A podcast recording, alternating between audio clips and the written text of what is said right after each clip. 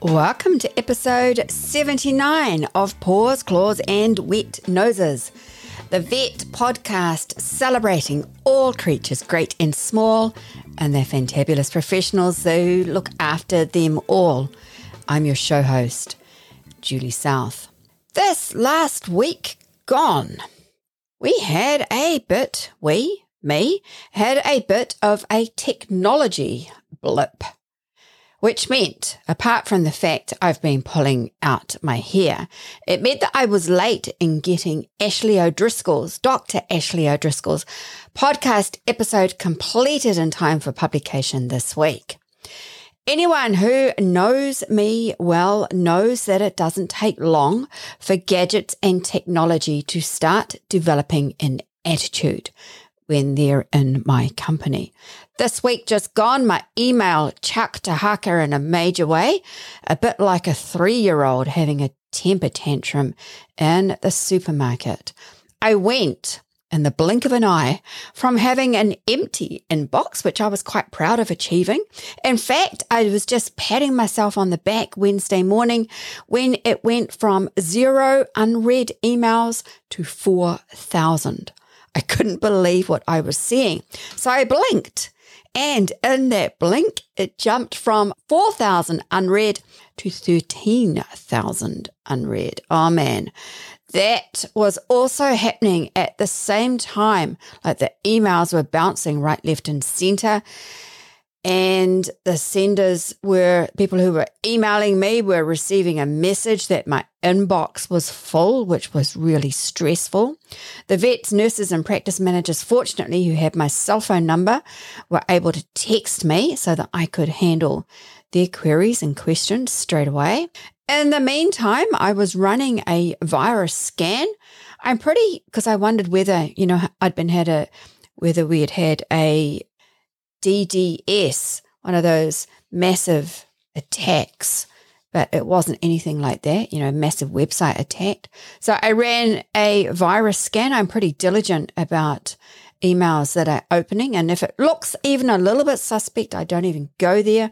I don't click on any links on emails inside the email themselves. I will always go to, go to a website and log in that way. Now, when all of this is happening, have you ever noticed when things are high stress or you find yourself racing the clock in sort of an emergency type situation? Now, I realize that my emergencies aren't anything like your life and death emergencies that you deal with on a daily basis in clinic, but it was sure stressful for me and everyone trying to email me. Still don't know what caused the blip in Microsoft Outlook. It coincidentally happened at the same time we were getting upgraded to fiber. So the server was on and offline, which meant I couldn't access files. The internet, the internet was coming up and coming down. And I aged really fast last week. And then before I knew it, we had both the weekend and the month end. Where has this year gone already? Last week, I promised to let you know which five clinics had won the lunchtime shout through vet staff. These were the clinics where someone on their team had participated in vet staff's veterinary sector state of the nation survey 2022.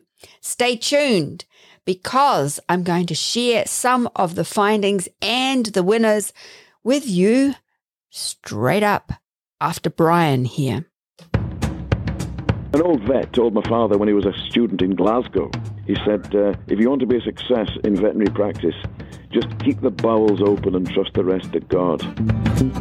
Nutrition's not an opinion, it's a science. They called me that weird herbal needle vet, and I, I just remember thinking, well, I'm still going to do it because I know it works and I've got the research to back it.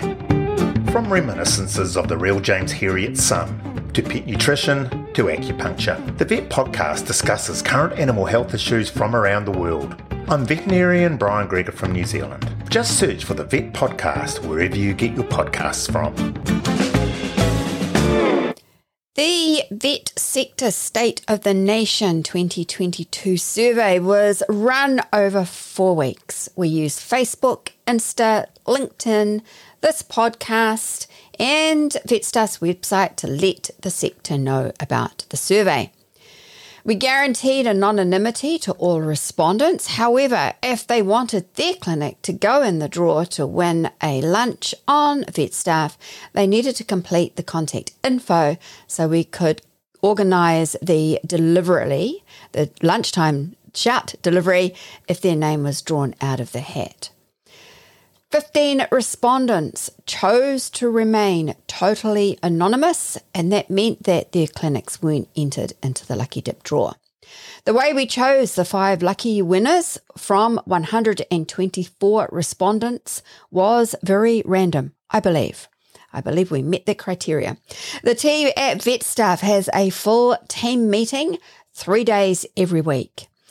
At one of these team meetings, I asked Isabel and Kajal to give me two lucky numbers for them between number one and 124. They thought I was going to buy lotto ticket. then I chose a number myself. So we had five numbers. I exported, it wasn't a lotto ticket. I exported the data from the survey, from the survey form into Excel. The line numbers that we all picked out were the winners. However, Gotta say, it took quite a few attempts because three of the first batch of five, those numbers belonged to those with totally anonymous participants.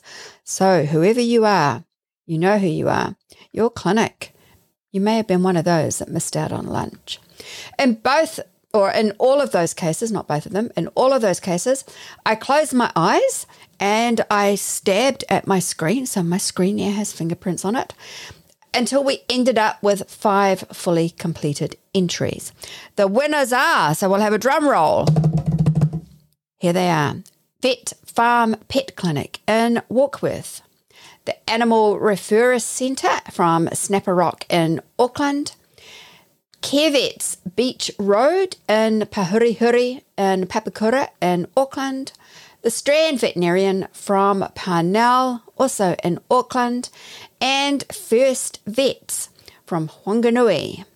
We've been in touch, so congratulations to all of those clinics. We've been in touch with each of these clinics and we're organising dates for the delivery of their team's lunchtime shouts. If you didn't pick up, as I said, we had 124 respondents. The breakdown between vets, vet nurses was about the same, each comprising 43% of the total. Next were vet techs and non vet clinic, sorry, non clinic support, equal at 6% of the total, and then practice managers came in at about 4%. So that's vets and vet nurses at 43% each, vet techs and non clinic support staff equal at 6%, and then practice managers at 4%. The majority of the respondents, almost half, at 49%, were from general practice companion animal clinics. The next biggest cohort was from mixed animal clinics at 32%, then large animal, equine only, and dairy only at 5% each, with the balance being pretty much evenly split between exotics, referral, and after hours emergency clinics. Qualifications wise, the majority had their primary qualification from a New Zealand tertiary institution, 85% of respondents, while 15% had their primary qualification from an overseas tertiary institution. When it came to things financial, for example, remuneration, the splits were approximately equal, with a third not earning enough to live on and they were going backwards, which is really sad. They were going backwards financially. Approximately a third were just able to survive on what they were earning, but they weren't able to have any rainy day savings. And a third were okay financially. They were able to live and they were able to contribute to a rainy day account.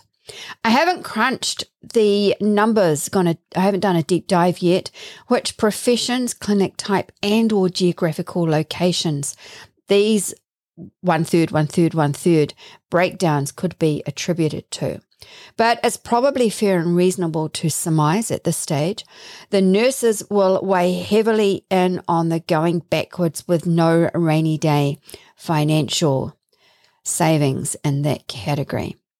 Regarding the stress that everyone's under in clinic, if you've been following vet staff's social media accounts, you will have seen the comments we've been sharing from respondents about what do they think could be some solutions for the staff shortages and the stress that everybody's under. Well, not everybody, that's a generalization, that most people are under. Some solutions, top level solutions, include for extra time to be allocated for admin and case notes through the day. And this is so that vets don't have to take this paperwork home with them and or stay late because not enough time has been scheduled in clinic for this to happen. This was offered up a few times, so perhaps if you're listening now and you have input into schedules, you could look at making this happen at your clinic. If you've no idea how you're going to do it, either you've got head office breathing down your neck or screaming down the phone, even worse, then brainstorm among your team. There'll be great answers already on your team if you just ask the right questions. Next top level solution was for vets to utilize their nurses' skills more. This one came through loud and clear from most, maybe all the nurses. I need to do a deep dive on the data with that.